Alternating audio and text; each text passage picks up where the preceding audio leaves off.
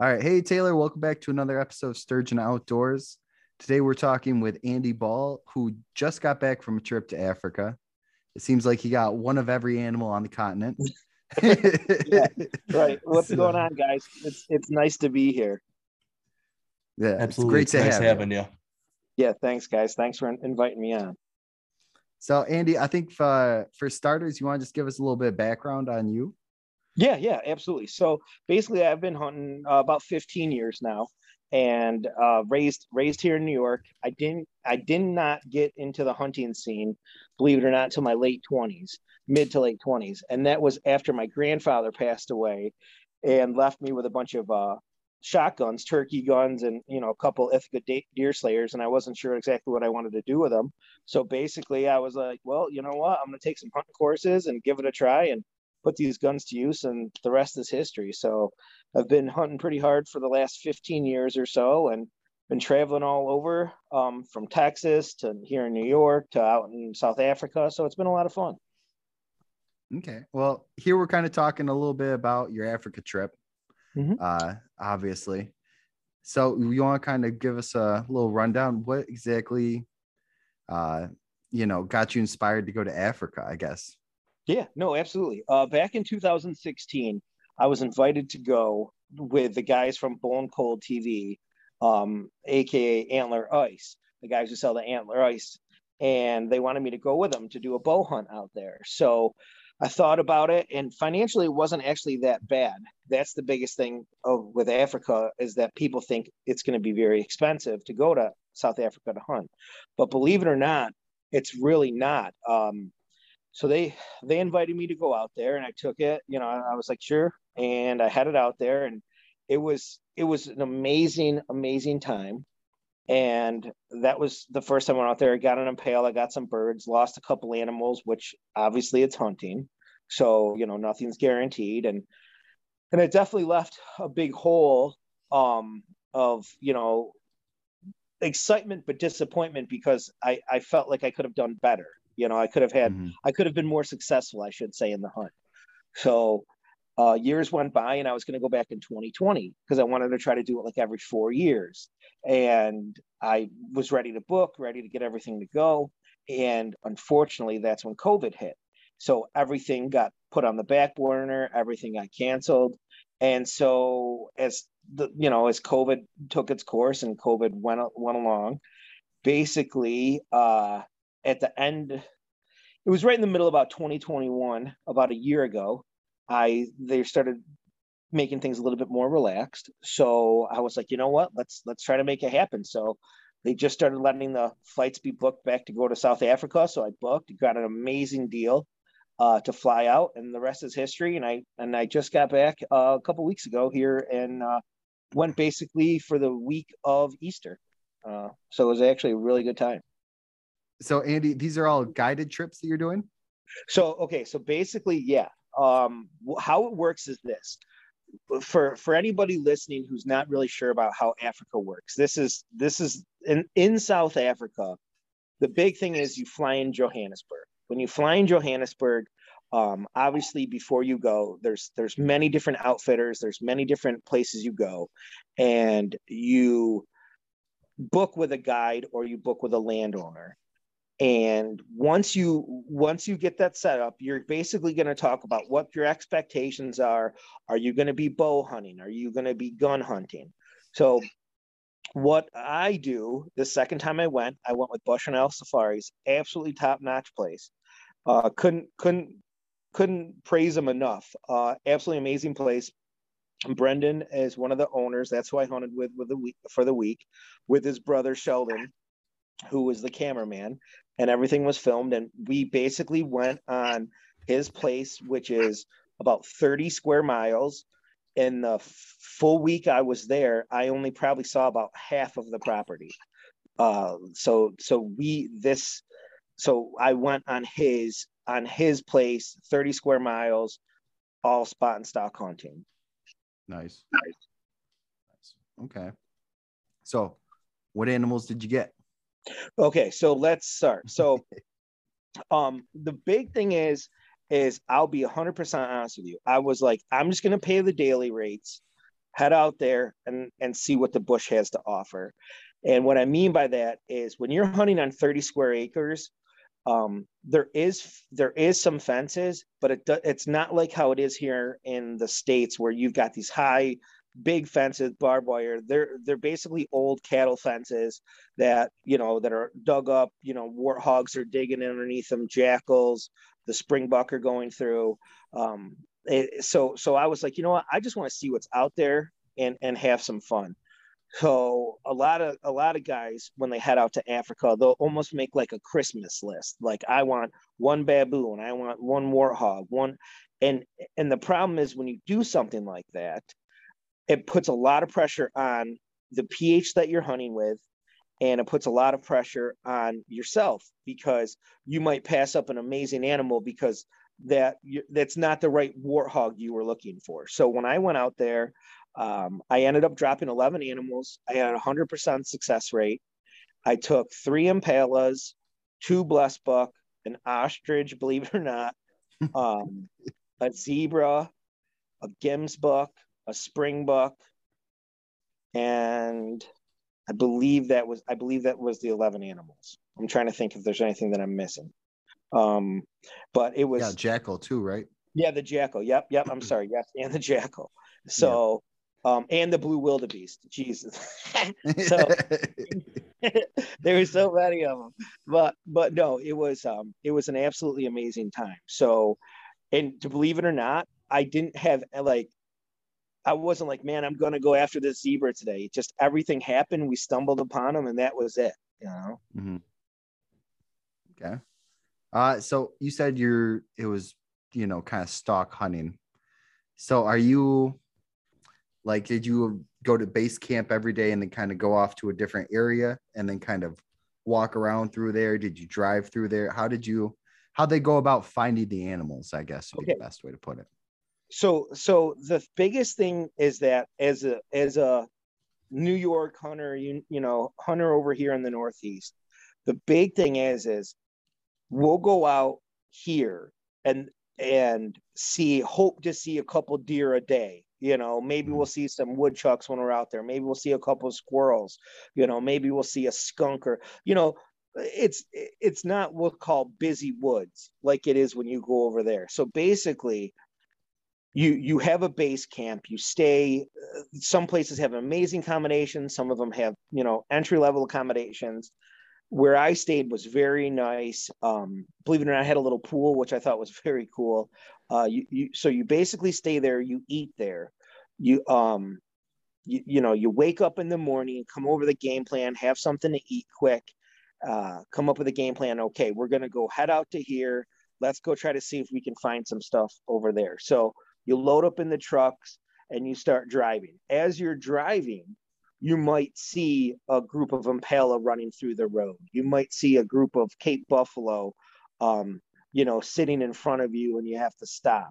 It's it's a totally different feeling because there's animals all over the place, but that doesn't mean exactly mean of what you're looking for. It's such an animal enriched environment that it's from birds to you know you the jackals. I mean there's so many different animals in the area that it's such an amazing time. Even if you went there just to look at photos it's it's it's just fun. So you get in the cars you you'll or trucks you'll start driving and you'll head out to maybe we'll drive for 15 20 minutes to get on the other side of the the property. We'll get out because obviously you know you're hunting and and you can do the safari style hunt if you wanted to um, I know a lot of like older older couples will go out there and they'll actually hunt from the trucks, but that wasn't something that I was interested in. So we would park the trucks and we would just walk for miles and miles, up hills, down hills, through valleys.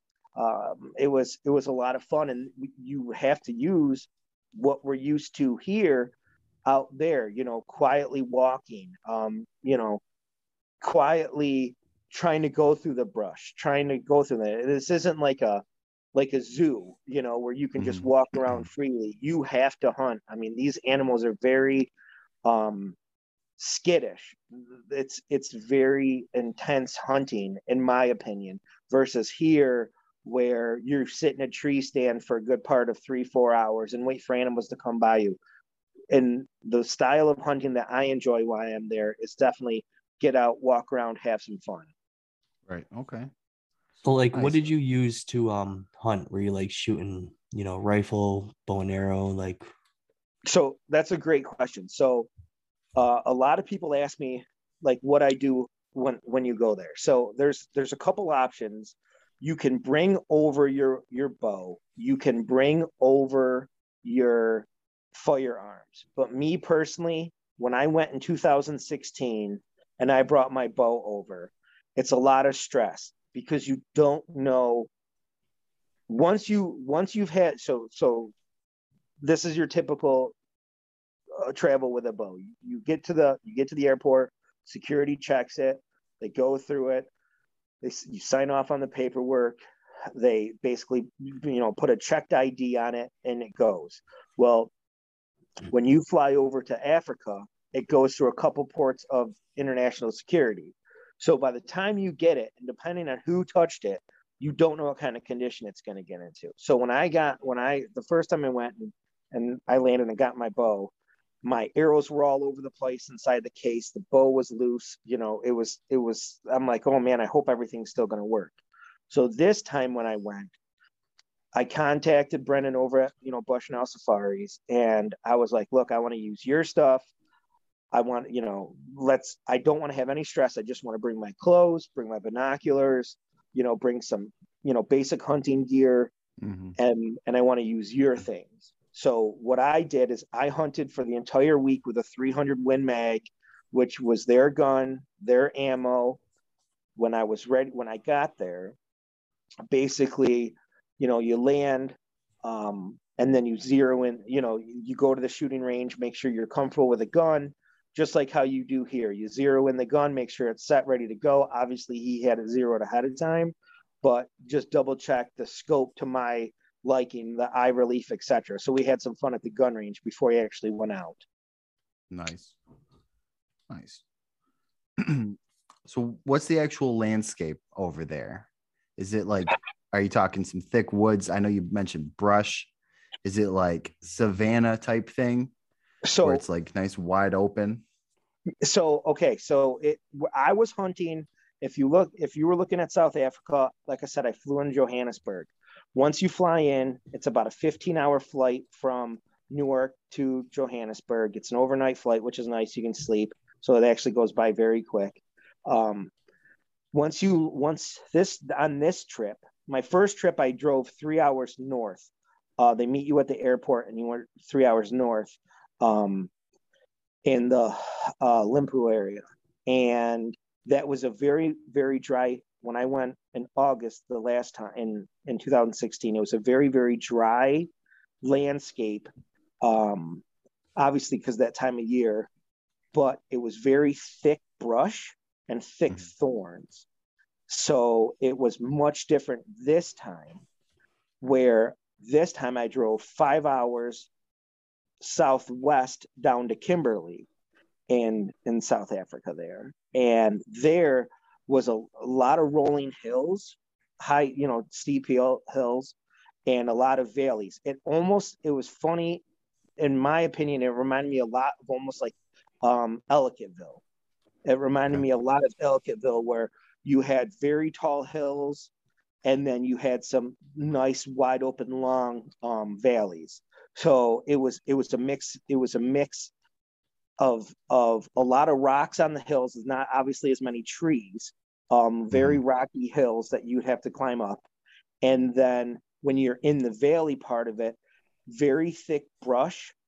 And then it's funny because once the brush starts, it's huge open fields, long, long, um, you know, um, very long fields. So it's it's it's a lot of mm-hmm. fun, and it's hard to get on those animals because a lot of people think, oh, you know, it's not it's not going to be that difficult. But when you have the animals that you're after and you see a, a blesbuck, a group of blesbuck or a group of springbuck way out in the field at 500 yards, it's there's nothing between you and the in the springbuck. So either you can try to send it at that distance, which I did not want to do, or you have to wait and just sit there and play the wind and hope they come in closer to you. Because mm-hmm. once you try to get on the ground and make your way to them, it's going to be very hard not to be spotted.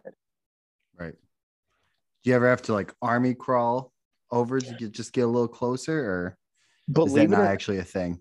No, but believe it or not, we did a lot of crouch walking, a lot, a lot of crouch walking where you're where you're leaned over, you know, because when so when you go out there and you're hunting, you've got in this case, you have the tracker who's with you, you've got the shooter who was with me, you've got the cameraman, and you have the PH um, who's obviously leading the charge.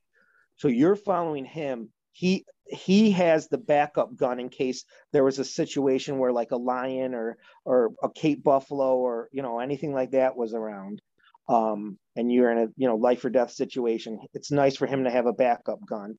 Then you've got yourself, the tracker who's usually unarmed, and the cameraman who's usually unarmed. So when you're walking around with four people, anybody who's hunted with four people knows, you know, you have to work basically as one. So there was many mm-hmm. times where we would have to stop getting single file lines.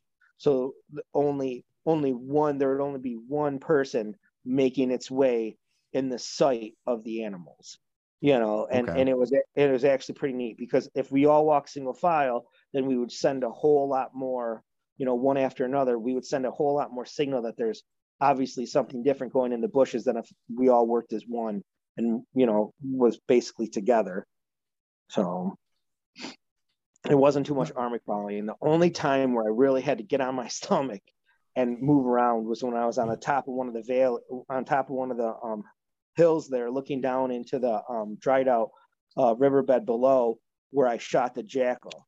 And I it was very hard because I couldn't move around much.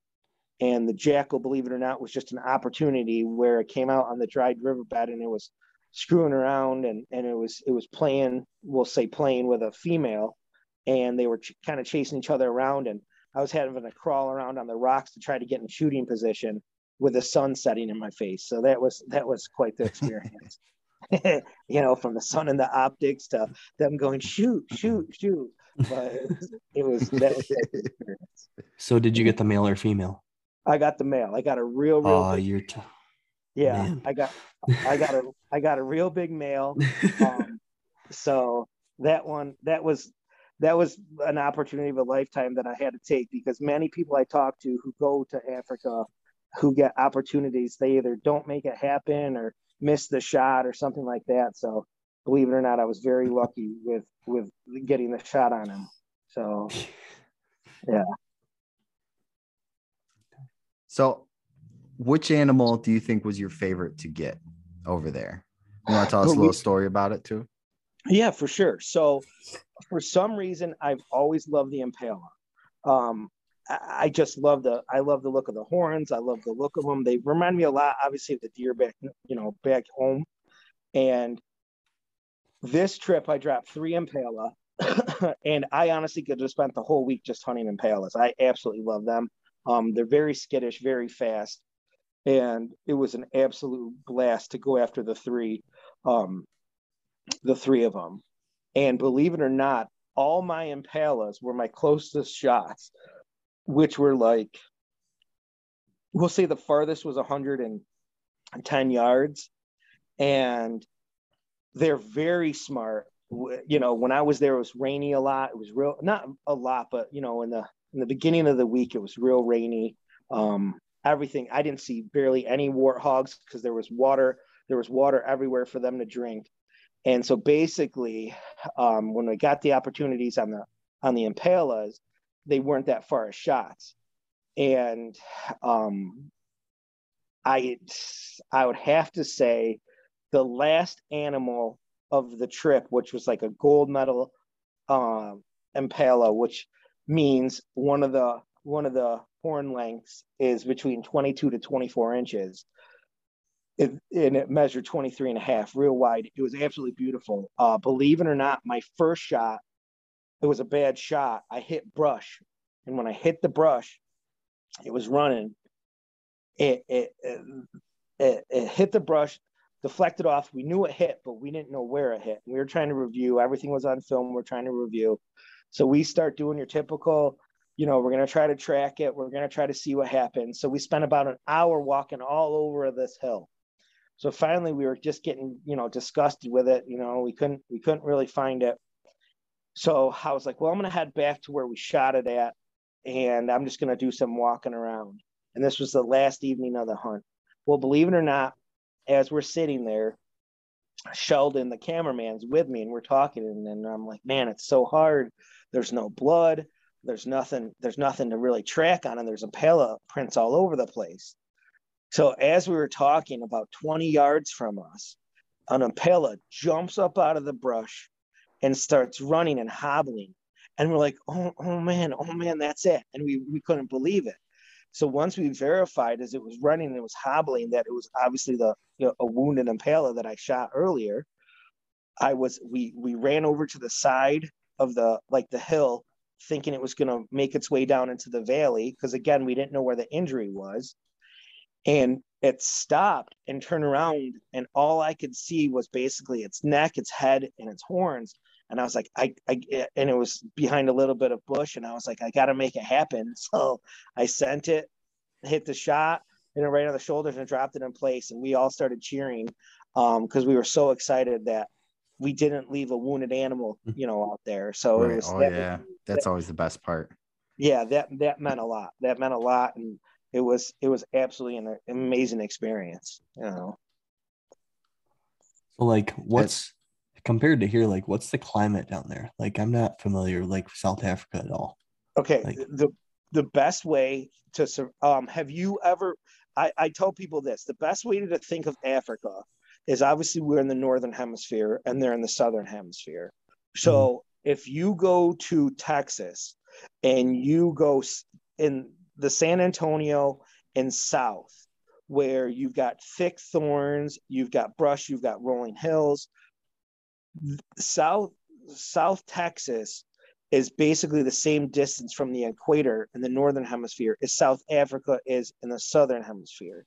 So a lot of the terrain here and down in you know uh you know South Texas reminds me of South Africa. A lot okay. of the same kind of brush, a lot of the same kind of vegetation, a lot of that is uh, they're very similar, and that's why we've had such success in the United States of bringing over exotic animals and have them obviously huntable here uh, in high fence situations because they can survive because the climate is so much of the same. Okay, that makes sense. You know, and and so that's that that was a big thing, and that was um, over the last two years with with the South having you know down. I've got a lot of friends down in Texas where I've hunted before. Um, they had a lot of hard times with their exotics a lot of them passed away, especially with like your axis deer and everything, because the fact that there was such bad freezing freezing temperatures down there that obviously they they weren't they weren't ready for. You know, they weren't built right. for that kind of temperature. Yeah. Mm-hmm. So, but yeah, it's it's it's fun. It's dry. It's it's crazy though how much. Like I said, the first time I went there was a much drier conditions where you had to put you know they i laughed when i landed and and they were like oh you got to make sure you you have this lip gloss you know like your lip balm on you all the time. And i'm like oh no i'm fine. I never have to use it.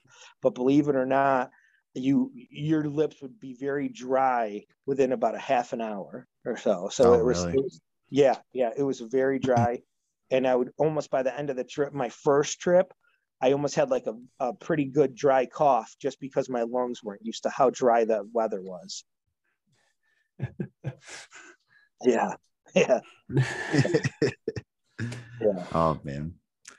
Yeah. So if there's one thing, if someone wants to go to Africa and you're like, you 100% need to bring something, what would that item be? Like, if you go down there, you, you definitely need that. Something like, you know, the lip balm, how you were just talking. Is there anything else where you're like, you got to bring this. Or you... the biggest thing, eh, there's so many things that I bring and I always pack too heavy because I think worst case, um, worst case scenario, it's, it's so tough. Um, things that you don't think of, but you bring like extra cell phone chargers, um, extra. The big thing, the one thing I would say, no matter what, you always want to bring is binoculars. No matter what you mm-hmm. want to do, bring your own binoculars. Make sure you've got a good set. I brought some Vortex uh, binoculars with me this trip. And the biggest thing you want to do is bring binoculars because you can use their guns, you can use their things, but the one thing is you you will be doing a lot of glassing if you are gun hunting. Um, my average my average shot was 200 yards. My furthest being 230 on an ostrich, and my shortest was probably the impala that literally was just a freak um, situation where we walked into each other. And um, on my my very my first impala out there this trip, but definitely bring binoculars. Make sure you've got a good pair of good pair of glass. Don't cheap on on them. You don't have to go crazy, but make sure you've got something that you know is reliable and that you can trust because you're going to be using them a lot. And you definitely want to know what you're looking at. You think 10 by 40 isn't appropriate, or do you need something yeah. that goes more of a distance? No, no, you, you'd be fine. The Vortex ones, I believe, I think were like 10, 10 by 50 or something. I, I don't remember. They were mm-hmm. my bigger ones. I have two, I have two of them. Um, okay. But you don't need to go extreme like real big ones. You just want to make sure that they're good. They've got a good, you know, a good view and that they're sturdy because you mm-hmm. are going to be walking, you, are going to be moving around, you are going to be climbing up things. Um, you know, you you you're gonna you're gonna put some you're gonna put some use use to them, you know, and, and you want to make sure you've got something that you can rely on because if they break, then you're in a you're in a tough situation because now what are you going to look through you know they got to use theirs they believe it or not when i was over there uh, brendan he had binoculars which i thought were really neat that also told you the distance it told you the yards okay. and which was actually really cool so when he was looking and say i was looking through the scope he could be like, okay, Andy, it's at 220 right now. It's at, it's walking towards us. It's stopping. Okay, now it's at 200. He could be telling me as he was looking. So it's actually really neat that with his binoculars, he was using uh, range, you know, had the mm-hmm. range. So what are you bringing back home from what you? okay. So with the zebra, with the zebra, I'm bringing the hide back. Um, mm-hmm. I'm, I'm doing the zebra hide. The jackal, I'm doing um, well, let's start with taxidermy. So, so to further upon that question, when it comes to the taxidermy, a lot of people ask me about taxidermy costs, things like that. You, the taxidermy there costs the same same amount as it does here. So if we're used to paying, we'll say on a normal whitetail head, 550 uh, bucks, you're going to pretty much be spending that on most of the antelope species out there until you start going into larger larger species uh, like the blue wildebeest things like that they're going to go up in price. But when it comes to the taxidermy it's basically the same cost. So i'm having a mix of euro mounts done and i'm having some shoulder mounts done. And with the with the jackal i'm going to do a life size mount for the jackal. With the zebra i'm having the hide done. Um, i'm going to do like a shoulder mount on an impala shoulder mount on a blesbuck shoulder mount on the springbuck, and shoulder mount on the um, blue wildebeest. And then the rest of them are going to be euro. So I'm I, am i am going to be spending a pretty penny on the taxidermy, but the thing is, is that who knows when I'm going to get out there again? I want to, you know, wishful thinking is to get out there in another three, two, three, four years, but. Mm. I dropped some really good animals, so I want to make it count, and I don't want to be kicking myself later that I didn't do something I could have done. Right. So I saw on your Facebook page you got to try a little bit of the zebra. Uh, did you get to try all the animals that you got? Like, you try the ostrich and eat so, that? Yeah. So so basically, when it comes to the the animals, when when as we when we were going through and we were hunting them, we were, you know, Brandon asked me, he's like, "What exactly do you want to try. Like you tell me, we'll cook it up. We'll we'll cook it up, whatever you want to do. So I I strapped the zebra and I've heard many people say they taste amazing. And I'm like, just like for many people listening right now, they're gonna be like, dude, that's a horse. And thinking of that. I'm like, dude, I just shot a horse, right? So that's what I'm thinking. And I'm like, well, everybody says give it a try. So I tried, I told him, I was like, well, I definitely want to try the zebra. And everybody tells me that um the the um gemsbuck tastes amazing too. So I was like, all right, let's let's try those. So those two um, we we made a big thing out of it. We had fun. We cooked the tenderloins. Uh, he's like, I'm cooking it exactly how it should taste. I'm not going to put a bunch of spices on it. I'm not going to, I want you to taste it and see if you really like it or not. So all he did was put some olive oil on it, put some salt, put some pepper on it, let it marinate while we went out for the afternoon and try to do some hunting. And uh, believe it or not, uh, I've I've had many different um, African animals. And out of all of them, I would have to say the Cape Buffalo is is amazing. It's an absolutely amazing steak. And I have to say zebra is a close second. They both taste amazing. Um, impala tastes just like a deer back home. If you put the two by each other and you put them both on the same plate, they look and they taste and they smell the same, believe it or not. Um, blue wildebeest tastes really good. The um, I forget what I'm just trying to think of other ones that I remember that tasted really well.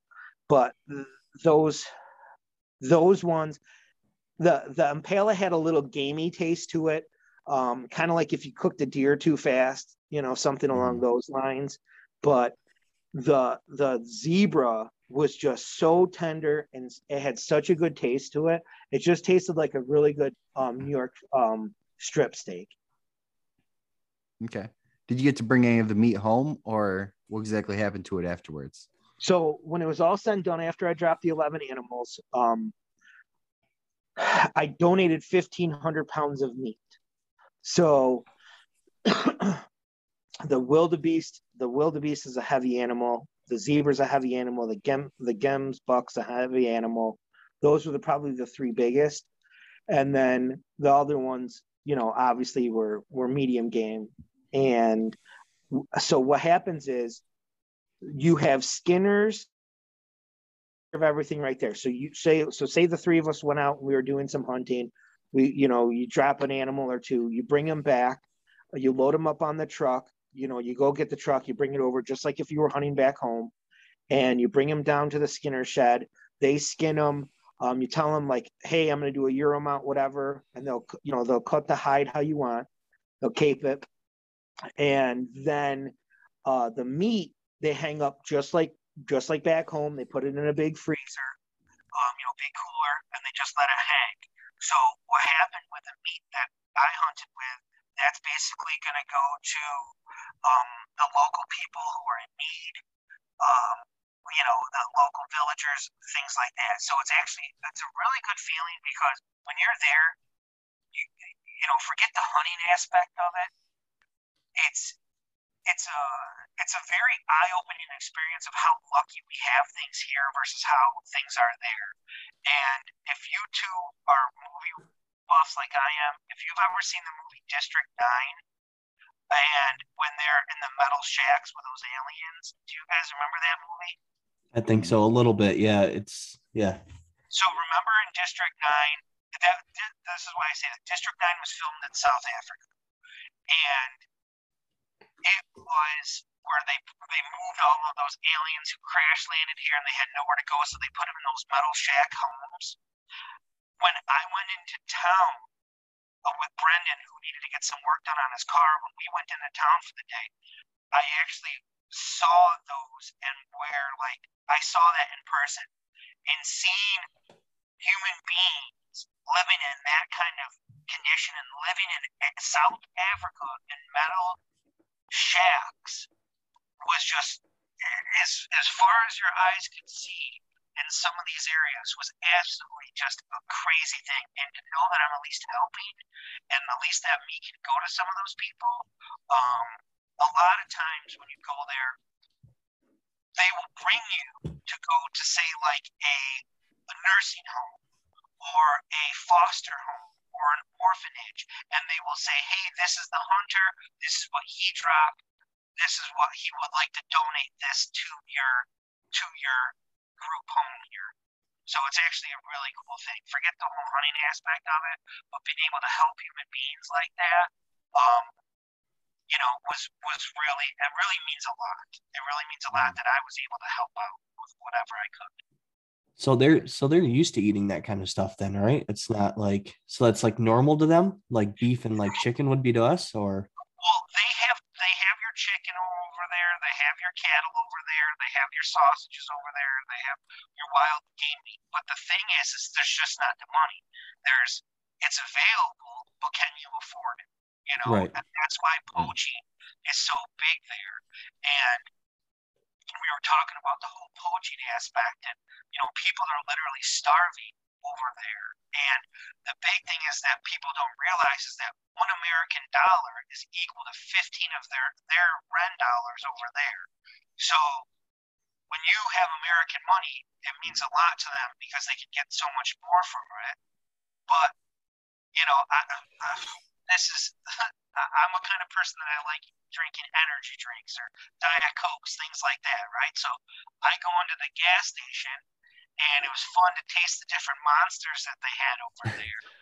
and so I go and and like a monster over there is a dollar fifty, where back home it's you know two ninety nine. You know what I mean? yeah, it's like the three bucks. Yeah. Yeah. So I was like, wow, I can't believe how cheap these are over here. Um, but the thing is, is yes, it's available, but can you afford it? That's that's honestly the big the big part of it. When when it comes to that situation, and there was like you know a lot of a lot of people, and you know there's a lot of poverty, and and here's some crazy here's some crazy numbers to really think about.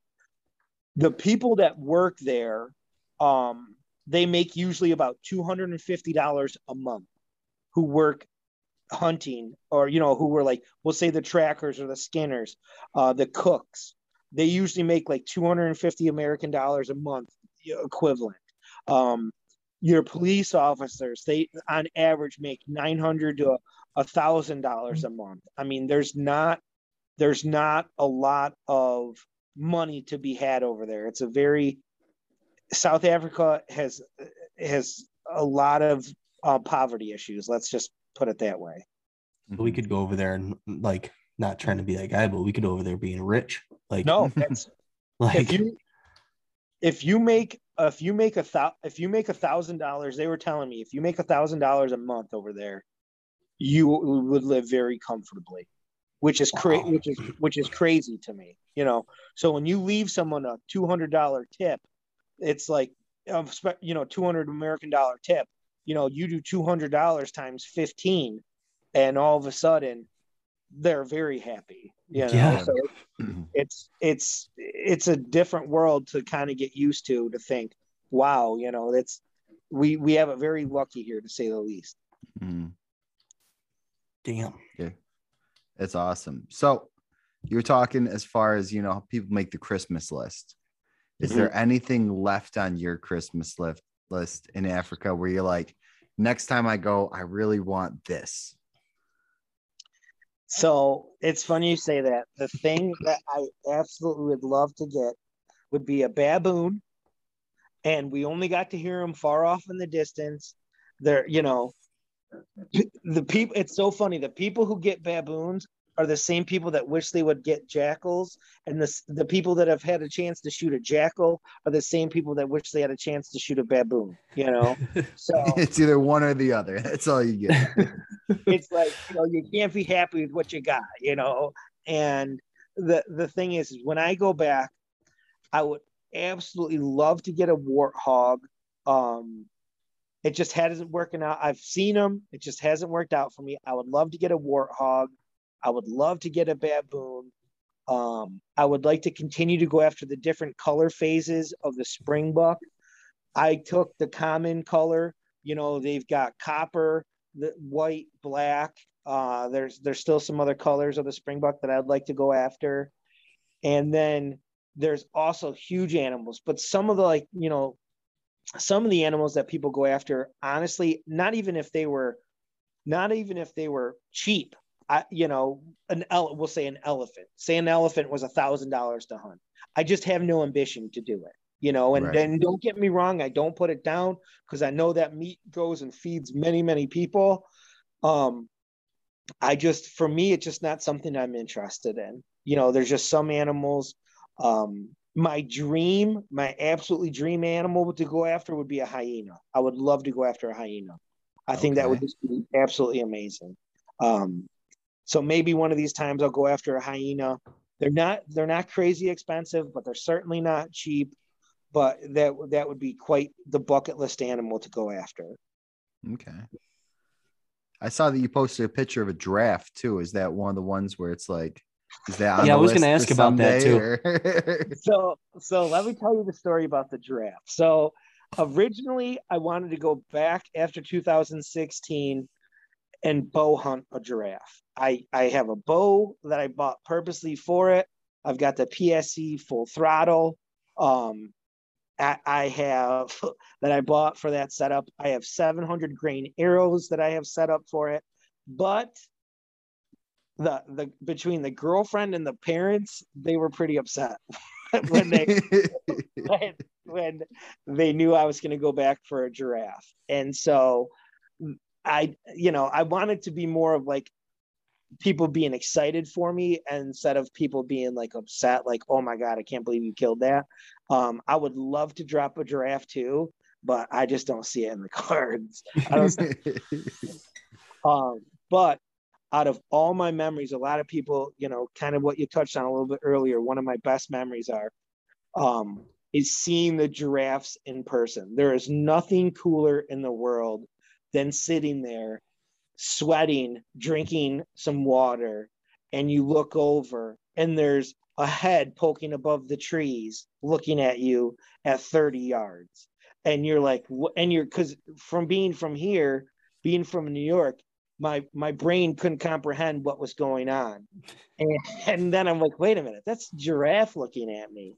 And having a 30 40 yard distance between you and a giraffe that towers over you knowing there's no safety wire like at a zoo there's no nothing that's going to stop that giraffe if it wanted to come after you. And it's such an amazing experience to have seen those big animals up close like in the flesh like that with no mm-hmm. you know zoo like situation you know knowing that it's you and a giraffe just standing there you know mano a mano we'll call it it was a very cool experience nice i mean so i fed the giraffes anyone... once F- oh, I don't mean to interrupt. I fed the giraffes once ahead. at what is it, Cleveland Zoo. That was enough for me. That was face to face right there, and it's like all right, yeah, you're you're you're a big dude. Like back away. yeah, yeah. There when you're sitting there, you feel very small. You realize yeah. where you belong and in the nature in the nature uh, world. You you know, you sit there and and you realize how small you are of a person when you're sitting there face to face with a giraffe. And and it was it was quite it was such an awesome experience, you know, because many animals that see you, they just run. They run, they smell you. Uh, that was a big thing is the wind. Uh, you know, like I said, storms were coming through, and especially on the valleys, the wind would spin. And it was funny because you'd be out looking into the bush and you wouldn't see anything. And then all of a sudden the wind would spin and the wind now was pushing behind you up over the bush and the bush are down down um, wind from you. And all of a sudden animals would be running out of everywhere. And you're like, where were all those? You know, and they're just taking off because they've winded you. And it was it was just crazy to see the bush come alive like that, looking down over this valley. You know, it's it's quite the quite the exciting, you know, just just seeing all that happen was just such an amazing experience. Okay, so if any of our listeners wanted to go to Africa, what would you say is their need to know? Okay, so great question because I get that a lot from people on Facebook and you know friends, people I work with, etc. So no, you do not need a travel guide. Um, you know, a travel agent, I should say. You don't need to go through a booking agent. This is literally what I did to book. So I went on Orbitz. I looked at dates and I literally picked and I'm flying from Buffalo, New York to Johannesburg, picked the flight, and that was that. So I booked my own flight. I didn't have to go through a travel agency. Um, my flight, now we'll talk dollars. My flight from Buffalo, New York, round trip with one layover in Newark to Johannesburg and back was $975. So that actually isn't it's not bad. No, it's not bad at all. No, it was $975. You could go on orbit right now and look. Um, if you do a flight from a Saturday to a Saturday or a Saturday to a Sunday, um, you know, week long, most of them are gonna most of them are gonna run you about nine hundred to twelve hundred dollars.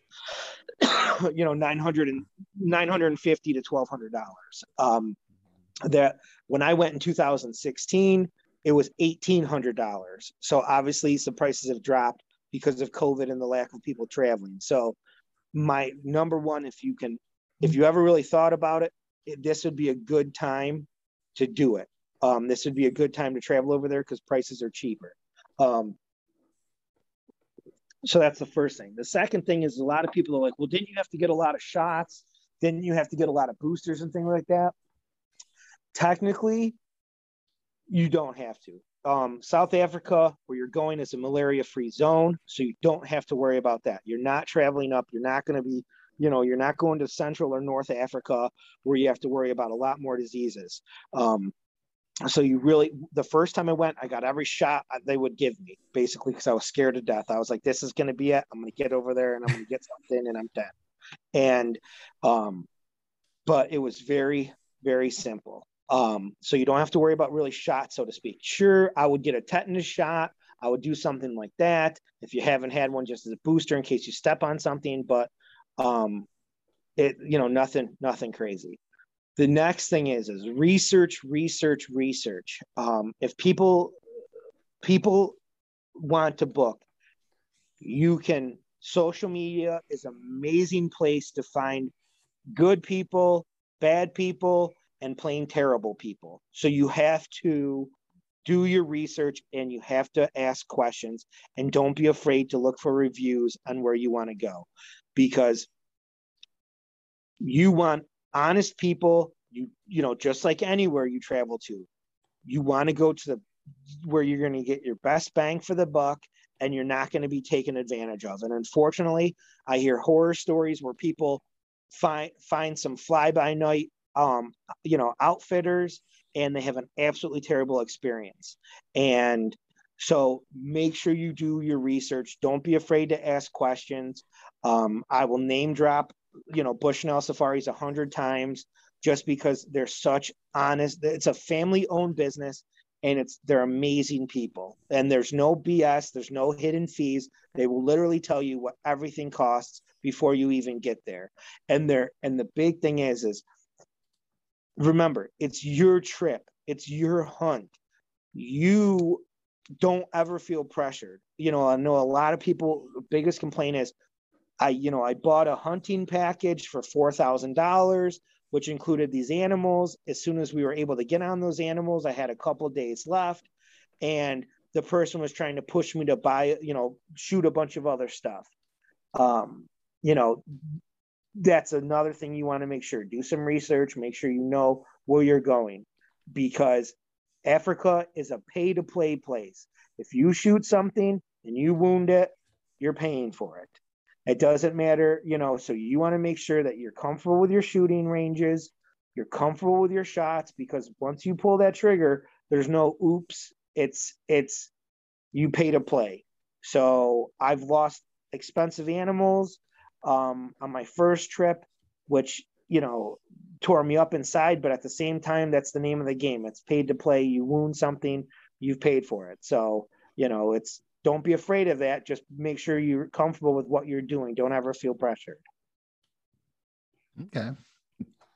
Nice. Well, I think that's a it's a good little bit of insight too. You know. Yeah. Yep. And um, a couple other things that I can add to that is when you your flights from the East Coast, 15 hours there, 15 hours back. Um, the airport over there, it's very quick and easy to get in and out of.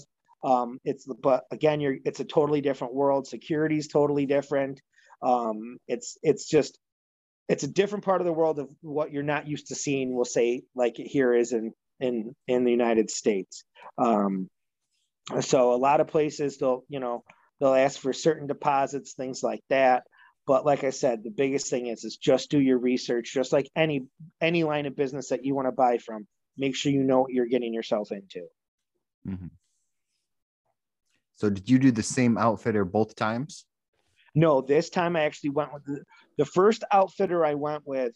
Um, nothing bad to say about them, but they they changed hands, they changed their name, um, they kind of went in a different direction, and they were hunting in a different area.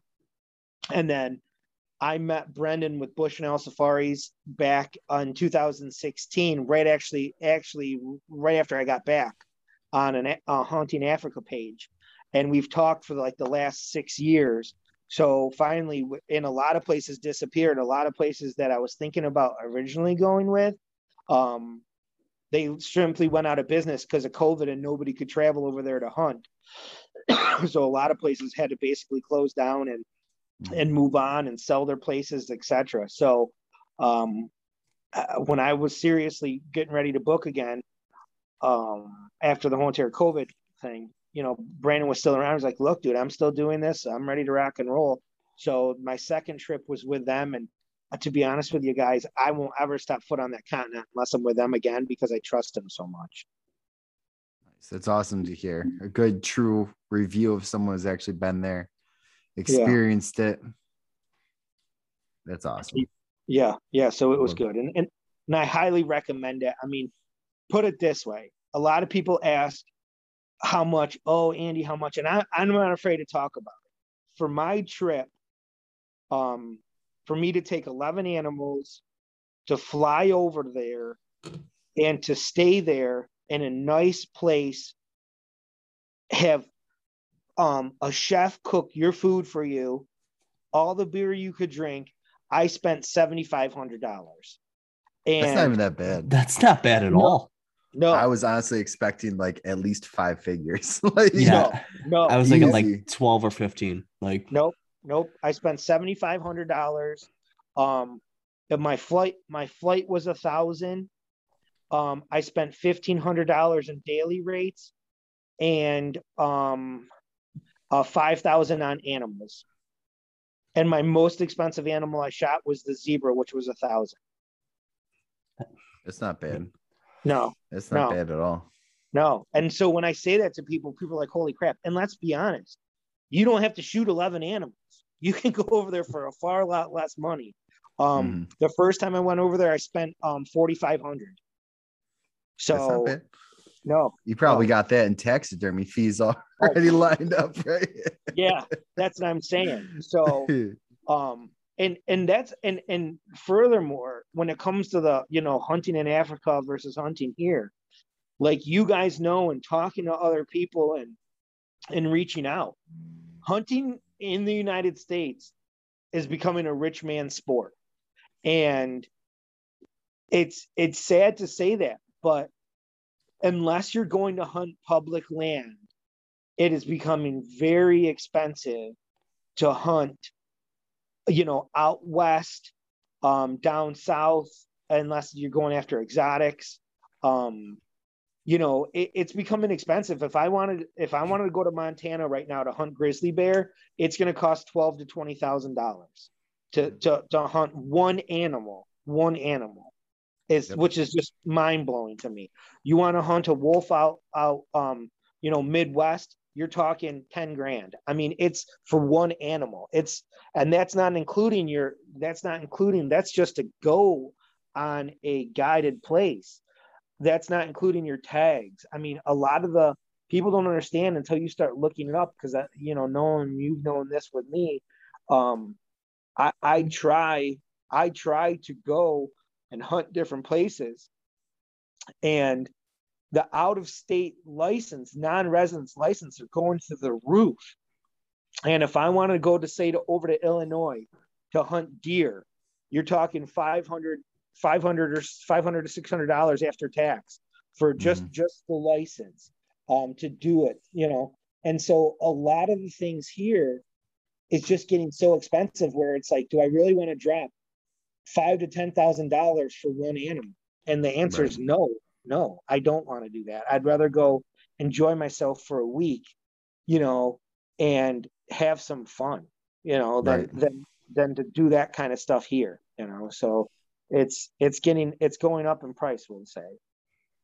Oh i i agree. I've actually looked into a little bit of uh grizzly bear and moose i think moose would be of another fun one to go hunt absolutely absolutely but the, the price of that is just it's so astronomical it's like man at this point i i can't verify being like no. hey tell my wife that i need another 30 yeah. grand for this entire week yeah. long hunt you know what i mean yeah no it's no and that's that's my entire point um is if you if you're going to sit there and you're going to um drop the money i, I want to get the most bang for my buck you know yeah. and oh, yeah. and um it's uh, i you know i i've been doing all this research i would i would love to go up to alaska and hunt caribou i think that would be mm-hmm. awesome but you're talking serious money um you know out out west um to hunt um mule deer you know, unless it's on public land, it's very expensive. Your pronghorn, um, your mountain goat. I mean, it's you're talking tens of thousands of dollars, and and right. I, to me, I would I, I'm I will stick with South Africa and seeing that part of the world much more than spending that home because it's just gotten so expensive. Right. So, so I got to know when you right. go to South Africa, did you fly first class or economy? No. So here's a funny story. So, oh, so I flew. I, I, the first time I flew over there, well, Kamo Mutombo or whatever his name is, that basketball player was on my flight, and he and he was at first. He was at first class, and he was so tall, and um, and it was crazy. Like if you wanted to fly first class over there, they're like, I was looking at the tickets because it's like you can up upgrade now and it's like seven to eight thousand dollars um each way. It's just ridiculous. Oh it's God. absolutely insane. It's ridiculous.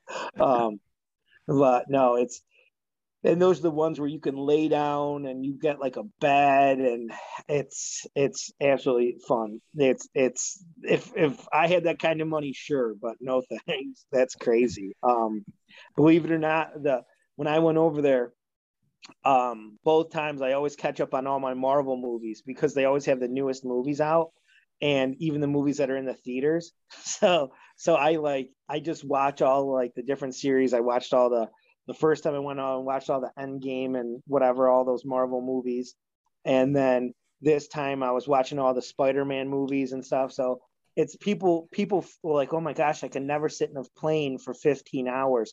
That would drive me insane. And it's funny because once you get up, you fly out at nine o'clock at night.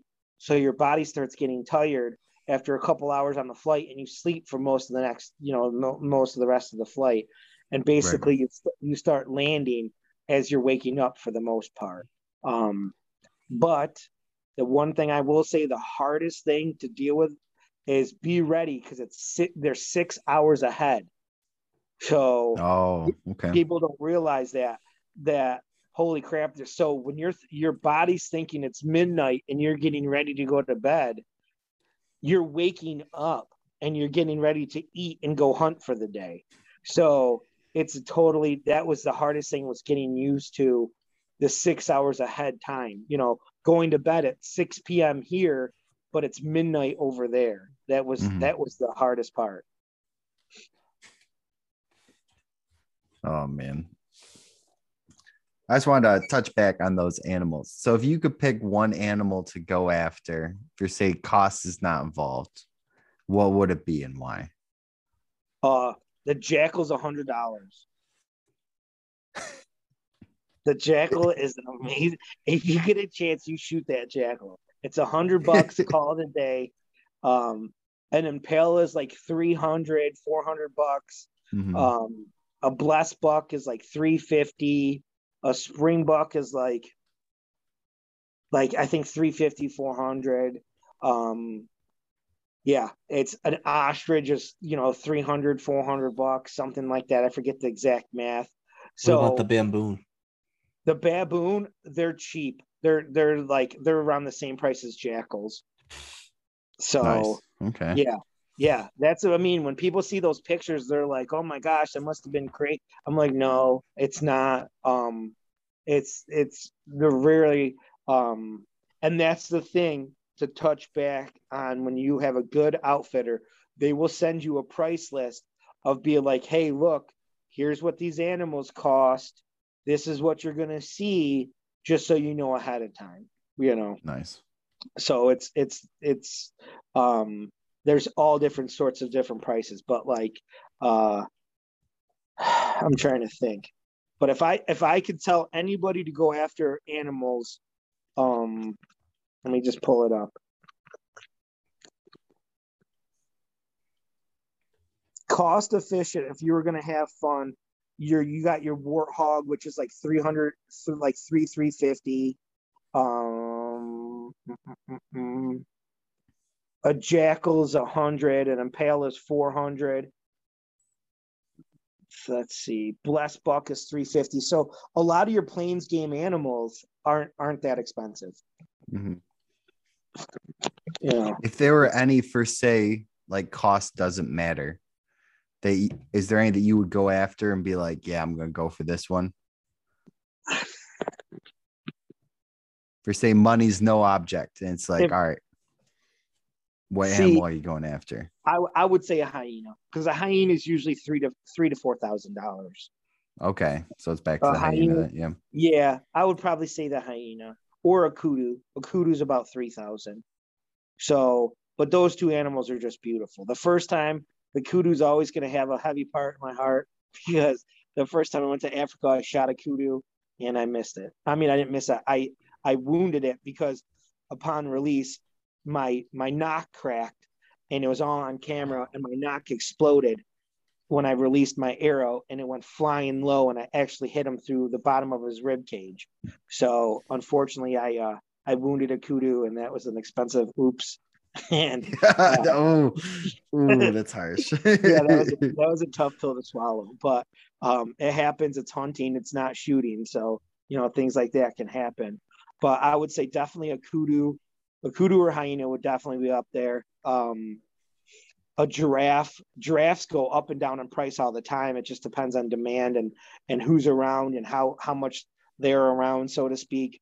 I will I will give South Africa a lot of credit. They've they've brought back a lot of animals that were close to endangered or um, going extinct, and they've they've brought back a lot of them with their conservation.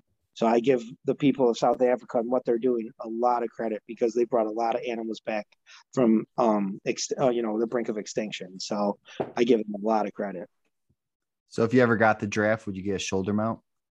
dude, that, that, I, I was laughing and I was saying to my parents, I was like, well, I'm just going to do a shoulder mount. It's going to be my, uh, it's going to be my hallway. Uh, it's just going to go up my, um, my stairwell. You know, it can just be the, I see that'd be good. That'd work. You can get right, there at the stairwell. Yeah. you know, just go down the stairwell. Yeah, no, that's um that's the thing when it comes to uh, giraffes. They're so beautiful, but if all honesty, if I was like, okay, I'm gonna go over and shoot a giraffe, the only thing I would do with a giraffe is I would keep the Euro mount and I would take I would take a section of the back, like the back piece, like the size of like a 40 inch TV, I would cut it out and have that tanned and kind of like almost hang that up like mm-hmm. a uh, like a painting kind of idea. Yeah. You know, okay. I think I think that would look really pretty. Um, because don't forget, even if you don't like for the animals that I took on this trip, like some of the blesbuck and you know some of the impalas and stuff that I'm not doing shoulder mounts with, just like here, the people over there, those taxidermists would love to have extra hides in case there's an issue. So even mm-hmm. if I'm not using them, it doesn't mean pieces of those animals and their hides won't be used for other things. Right. You know. So, well, yeah. So that's so that's you know it's it's it's quite the experience. One of these times I got to get you guys, I got to get you guys to come over there with me. Yeah, one of these days It sounds like it's Africa. worth a while. Yeah, sounds yeah. like an awesome trip. Taylor's actually never even been hunting before. Really? So I went hunting. A... I went hunting once with Nolan, and um, he he yeah, sat I, in the ground blind. Sat in the ground blind. It wasn't like I, I know you weren't. Everything isn't expected, but you know, I'm I want to go back and get it. I'm gonna go through all you know the hunters courses and do all that. So, but yeah, I, I would I'd go to South Africa and do that. Let's go. Like yeah, yeah, dude. It's it's it's a lot of experience, but I will say hunting in South Africa has ruined it for me here because when when I sit here and I'm like, man, I hope I see an animal today. yeah, so, oh, yeah. so what you're to, saying is I should start there and yeah. then just only hunt South Africa. I yeah. got you. I got what you're saying. Yeah. All right. Yeah, exactly. And you know what's so funny is a lot of people are like, you know, where where Andy did you get some of the money to go? Believe it or not, I sold a bunch of my magic cards. oh, really? I had a bunch of magic cards that were collecting dust, and I didn't realize how much money I had in them from when I originally kept them from years and years ago, since when they first came out. And so it was funny this trip. I had extra money to spend, um, hence the 11 animals, because of the, because of the you know you know selling off some of the stuff. So it was fun. It was definitely a good it's been a good i'm happy covid's moved past us and i'm happy that i'm still around to be here and, and i'm just enjoying life and and i'm just you know it's there was a big birthday thing of me turning 40 this year and i just wanted to go out and have some fun you know and mm. enjoy myself. Nice. Yeah. So you actually run a page called three arrows outdoors Yep. yep. And can they can our viewers see your Africa pictures on there? Yes, absolutely. I'm actually um with the three arrow outdoors. I try to keep it. Uh, you know, I, I do post on there. I'm not on there a ton, um, just because of the fact that I'm not one of those people that I, I I need to post every day. You know, to blow up people's pages. I try to share stuff that's meaningful. So I've been going through my photos and I'm getting ready to start really start dropping those on the pages where so yes viewers are going to be able to see it um, on on the three arrows facebook page. And i just got done on instagram on three arrow outdoors my instagram page. I just uh, did finish posting up all the different animals uh, on there. So i am on instagram and i am on facebook and i'm just getting ready to start posting everything up on facebook.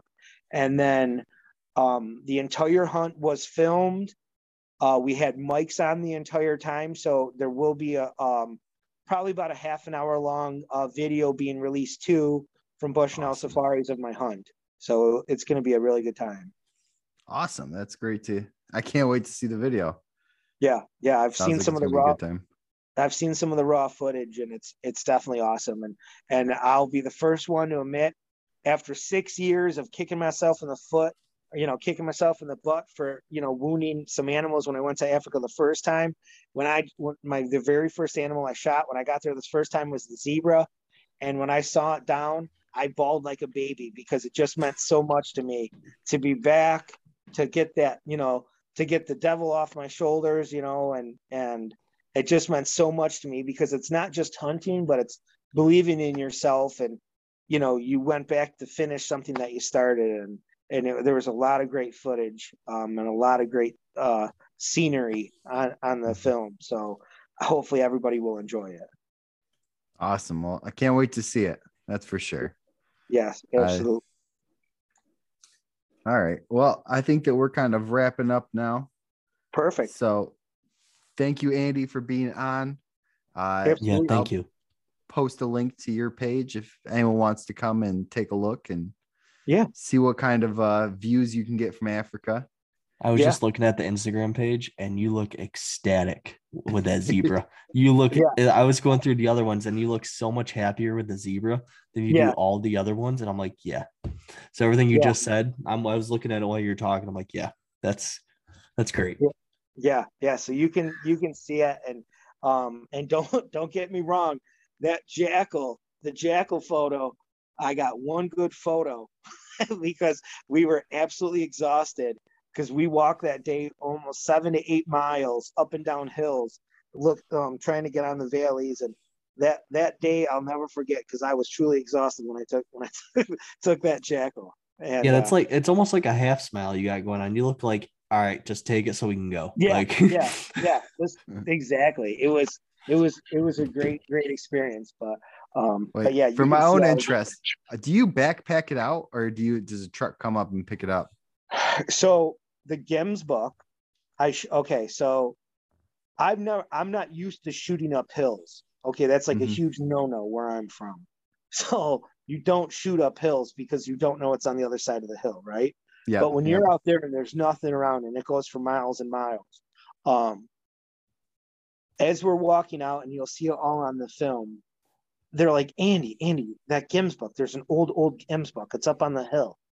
It's in front of us. And I'm looking and looking and I can't see it. And then they're like, no, up, look up. And I see it on the top of the hill. And they thought that I was going to shoot it and it was going to have with a 300 Win Mag and it was going to have enough energy left to run down the other side of the hill and we could go get it at the bottom of the hill on the other side. Well, that's not what happened. I shot it, double lunged it. It did a, a quick little circle and basically died at the top of the hill. So then we had to carry down this 500, 600 pound Gemsbuck. Um, so we got this big green, like carrying tarp and that has straps with it, rolled this Gemsbuck on, and then all of us had to take it and bring it and try to drag it every five feet, stop, five feet, stop, and drag this thing all the way down the hill because there's no other yeah, it, oh it was. oh my god, it, it just sounds bad. exhausting. Yeah, oh. I was. It was awful. It was absolutely awful, and and because I didn't know it was my it was my second it was my second day there, and I didn't know what was on the other side, and it was you can see some of the photos. I'm going to be releasing you know more of those photos too that people can see, but you could actually see me on the top of the hill looking down onto the valley where we basically had to carry down this big, big animal off the side of the hill and, and load it onto this truck. And it's neat because the trucks they have there, the, uh, most of them are Toyotas and Nissans, but they have winches on the back of them, like on the on the back um, uh, of the the bed. The bed. Um, it's mounted onto like kind of like the frame, but mm-hmm. so they they pull it up the the back this big long gate drops down that has rollers on it and then they wrap it around the animal and they start the winch and they pull the whole animal up over the rollers onto the the truck because if oh, not, really? not, yeah you're not picking up huge animals like that mm-hmm. with with only a couple people. There's no especially way. walking downhill after two like no no no you're not. No it was it was pretty rough. So so it was fun. It was it was quite the experience. And like i said i can't wait to go back. But yeah no we didn't we didn't uh, we thought originally we were going to have to basically quarter it out and bring it down like that. But they called in the skinners um, and the skin the guys from the skinning shed came with that tarp thing and they helped bring it all down. So it was yeah so it was it was nuts. Nice. Yeah yeah. All right yeah i was just curious about that. I was thinking about I'm like man did they because you know the deer you think you drag it to like the nearest road or something or trail where you can get a four wheeler and, and, go. But if you're talking a 500 plus pound animal yeah that's yeah uh, that's, yeah it's no 150 pound deer you know what i mean yeah. it's, oh i bet uh, can you imagine trying to pick a zebra up and to, you know i'm thinking that, like, yeah, oh, no. yeah yeah, and the Gemsbuck's a little bit smaller. Believe it or not, I think the zebra was the biggest animal. the oh, really? Wilde- yeah, the blue wildebeest was the second biggest, right okay. along with the Gemsbuck. But the zebra, they're the zebra are a big animal. I mean, people don't realize, but they're they're a big, heavy animal. Mm-hmm. You know, they're they're up. I think, don't quote me on it, but I think a little bit over six hundred pounds. Okay. You know, yeah, that's solid. Yeah, it's a it's a big animal you know. So, but all right, fellas. Well, listen, thank you very much for for uh, you know interviewing and asking the questions. And I'm always around if you guys ever want to you know ask things. And my big thing is now is uh, I was talking to Nick Peterson. I know he's one of the guys from your show and everything that was on. And yep, they were on last week.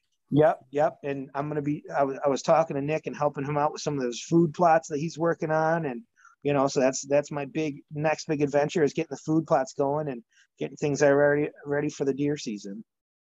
Nice. Uh, so who knows? Maybe you'll be a, a nice repeat guest. Yeah. Closer to fall, we'll talk a little bit about for sure. You know, hunting, food plots, whatever. Yeah. Yeah. I'm sure we can come absolutely. up with something. Yeah, for sure. All right, guys. Well, thanks for the time and, and I appreciate it. And we'll talk soon. Okay. No problem. Sounds you, good. Man. Thank you. All right. Thanks, Great guys. To have you on.